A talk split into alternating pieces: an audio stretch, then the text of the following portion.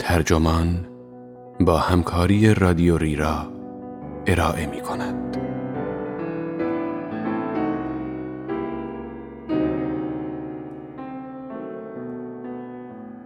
فلسفه باشگاه مشت‌زنی است. این عنوان یادداشتی است به قلم اگنس کالارد که در آوریل 2019 در پوینت منتشر شده و وبسایت ترجمان آن را در اردیبهشت 1398 با ترجمه مجتبی هاتف منتشر کرده است. من فرناز مرکباتی هستم.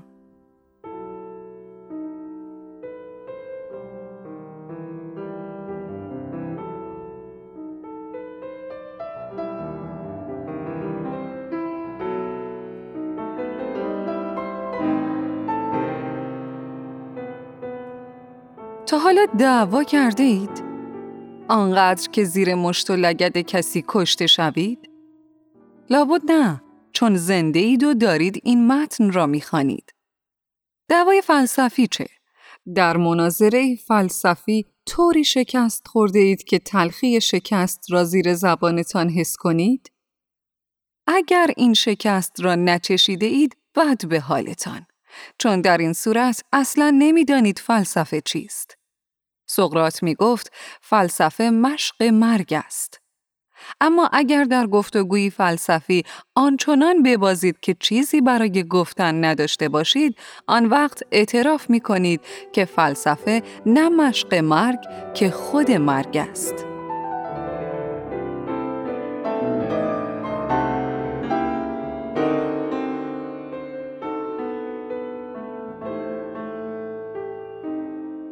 زمانی فیلسوفی نامدار در حقم یک نامهربانی کرد. او در ابتدا ارزش پرسشم را زیر سوال برد. سپس تمایزاتی را که مطرح کرده بودم بی‌اعتبار جلوه داد. بعد ضعف آشکار قابلیت تخصصیم را به سخره گرفت. سپس برخی از ادعاهای اصلیم را نتیجه گیری کاذب شمرد و کنارشان گذاشت و دست آخر در لحظه‌ای که عصبانیتش هویدا بود گفت محتوای با ارزشی در سخنرانیم نمی‌بیند. معلوم بود که می‌خواهد با زبان بی زبانی بگوید گروهش در دعوت از من اشتباه کردند.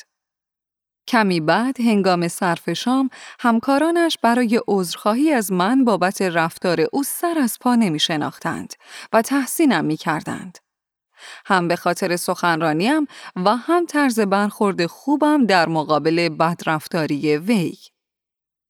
در آن لحظه جرأت نداشتم حقیقت را به آنها بگویم و حقیقت این بود که هرچند حاضران سخنرانیم را پسندیده بودند، اما تنها کسی که حرفهایم را فهمیده بود همان فیلسوف نامهربان بود. در واقع مبنای اعتراضهایش محکم بود. این نکته در مورد محتوای بدیهی سخنانم و مهمتر از آن حال و هوای پرشور حرفهایم نیز صادق بود. به دلیل نامعلومی او تنها کسی بود که در آن مجلس هماورد طلبی مرا شنید. او نه فقط حرفهایم بلکه خودم را نیز درک کرده بود. جالبترین بخش ماجرا این بود که او خود به بینش خودش آگاهی نیافته بود، بلکه از لحن ستیزه‌جویانه من عصبانی شده بود و از روی خشم واکنش نشان میداد. من هم با همان صمیمیت پاسخش را میدادم. این ماجرا سالها پیش اتفاق افتاد، اما آن 5 دقیقه مباحثه داغ به خوبی در حافظه‌ام حک شده است. به نظر می رسید زمان کنتر سپری می شود. بقیه افراد حاضر در مجلس از دیدم محو شده بودند و هر یک از جملاتی که بین ما رد و بدل می شد وزنی به سنگینی دنیا داشت. چه چیزی می تواند بهتر از یک نبرد فلسفی خوب به سبک قدیم باشد؟ میدانم که اغلب اوقات و در خیلی جاها باید سعی کنیم تا نقد سازنده داشته باشیم نه مخرب. با دیگران به ملایمت رفتار کنیم، خوشمشرب و بخشنده و فهیم باشیم، به دیگران کمک کنیم تا بر خطاها و مشکلاتشان فائق شوند. نه اینکه ضعف‌هایشان را دستمایه حمله به آنها کنیم. به جای استفاده از عبارت اما نه، کلماتی مثل بله و را امتحان کنیم. لبخند به لب داشته باشیم. همه ما مشکلات مشترکی داریم. جنگ و دعوایی در میان نیست. بیایید کاری سازنده انجام دهیم. قبول دارم که همه این قواعد در زندگی عادی جاری‌اند. من همیشه لبخند به لب دارم. اما می‌خواهم فلسفه نوعی جواز فرار از اخلاقیات کودکستانی باشد. بیشتر فلاسفه بر این باور نیستند که فلسفه به جنگ و دعوای بیشتری نیاز دارد. از نظر آنها باید در جهت عکس و غیر تهاجمی تر قدم برداریم و خیرخواهی، حمایت، نودوستی، مهربانی و همدلی بیشتری به خرج بدهیم. گاهی اوقات که با این افراد طرف بحث می‌شویم چنین نظری مطرح می‌کنند. خوی ستیزه‌جویی به تولید فلسفه بد می‌انجامد.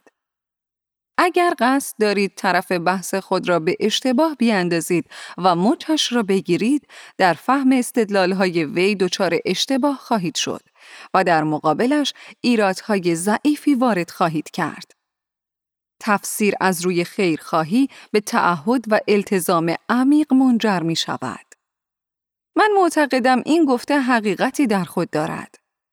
می توانیم با نقد همراه با احتیاط و نیکبینی از آن پیروزی کم ارزشی بپرهیزیم که با زخم سطحی به دست می آید.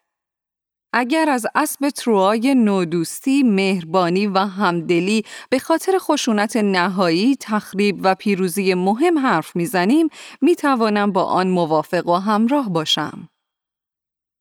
برخی فلاسفه مبارزه را فوراً رد نمی کنند، بلکه راه رد کردن و منازعه را برای توافق و آشتی نهایی و معنادارتر باز می گذارند. چگونه می توانیم تصمیم بگیریم که برای بد بودن باید خوب باشیم یا برعکس؟ می توانیم این دو شیوه را با توجه به هدف فعالیت فلسفیمان مقایسه کنیم. رسیدن به پاسخهای محکم برای پرسشهای فلسفی. گمان می کنم به تعبیری می توان گفت که برنده این مبارزه خود مبارزه است.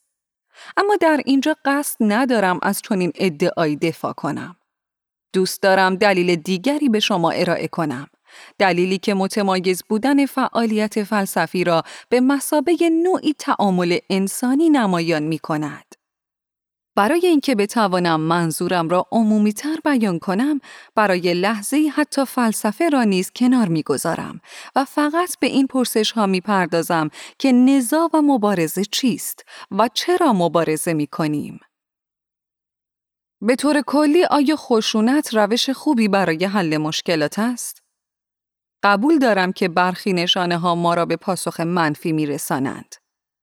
طبق توصیف ژنرال کارل وان کلاوزویتس، متولد 1780، درگذشت 1831، از نظامیان پروس، جنگ همان سیاست است که با ابزاری دیگر ادامه می‌یابد.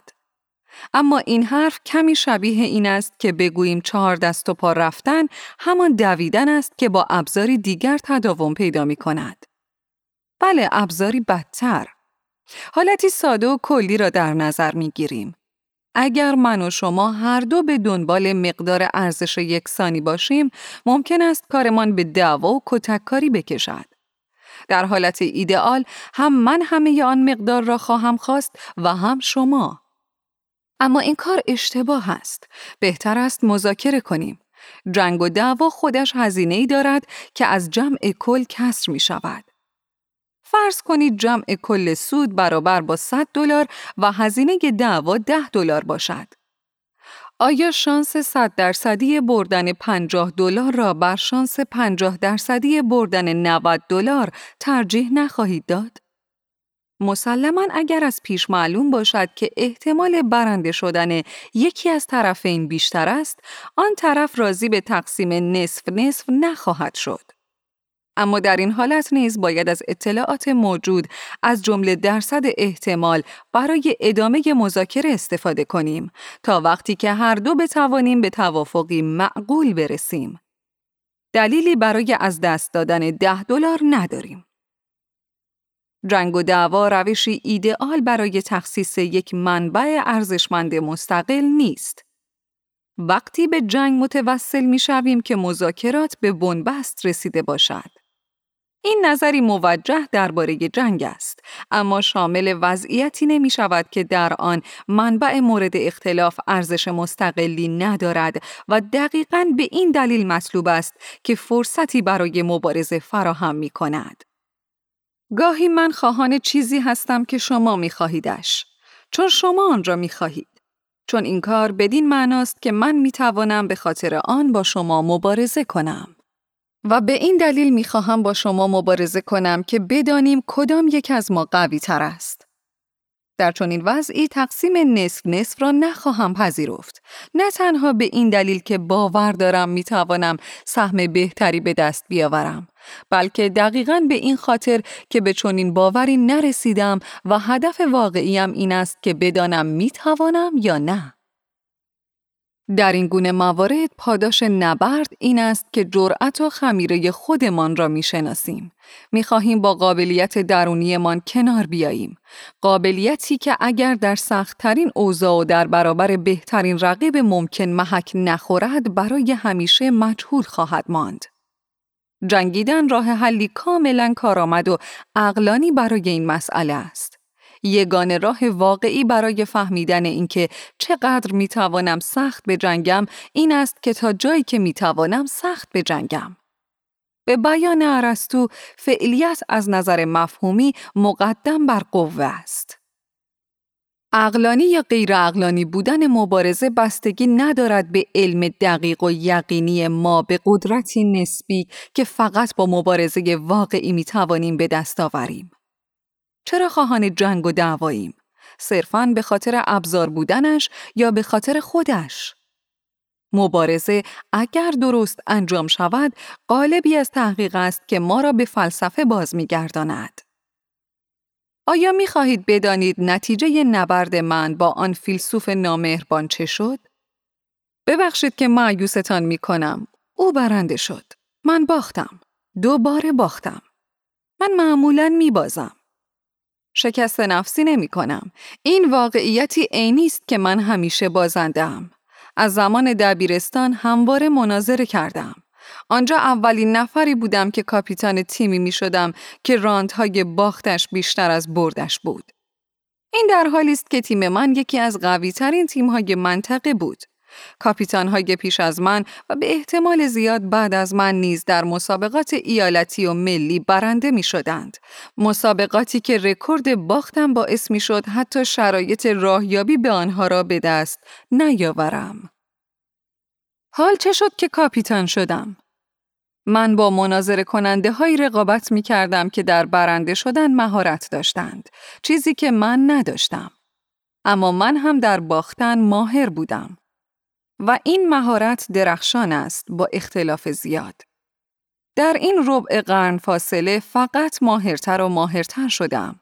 باختن خوب است. قدرت و استقامت یک اندیشه در برابر مداقه و موشکافی فقط در لحظه‌ای که فرو می‌ریزد معلوم می شود. سوء تفاهم نشود، این کار درد هم دارد. هر دفعه. نیروی محرکه در پس چنین ایده‌ای ذهن خود شماست، ذات شناختیتان.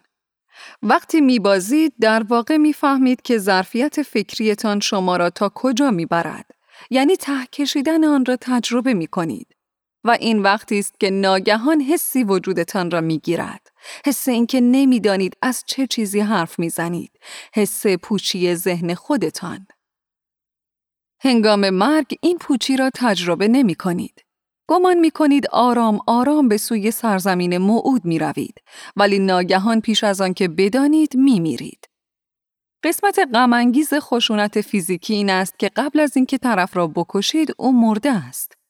اگر حریفتان را در دوئل با چاقو یا 7 تیر شکست دهید، نمی تواند مرگی را که به او وارد می کنید درک کند. اما الفاظ قوی ترند، چون بازنده طعم باخت را با تمام وجودش احساس می کند، از اول تا آخر. سقراط وقتی فلسفه را ارزان فروخت که آن را نوعی آمادگی برای مرگ توصیف کرد. فلسفه اگر به درستی انجام شود خود مرگ است. صورت خیالی نوع دیگر مرگ است، حالتی نیمه جان. اگر می‌خواهید بدانید عدم بودن و موجود نبودن چگونه است، دست روی دست نگذارید و منتظر چیزی نباشید که اجتناب ناپذیر است. به جای این کار، باخت را تجربه کنید. خوشی و افتخار جنبه مثبت برنده شدن است، اما بهای همیشه برنده شدن این است که هرگز نخواهید فهمید چه استعداد دیگری داشتید. تنها راه پی بردن به حد و مرزتان این است که از آن عبور کنید. ولی اگر با تمام توان خود مبارزه نکنید، بازنده نخواهید شد.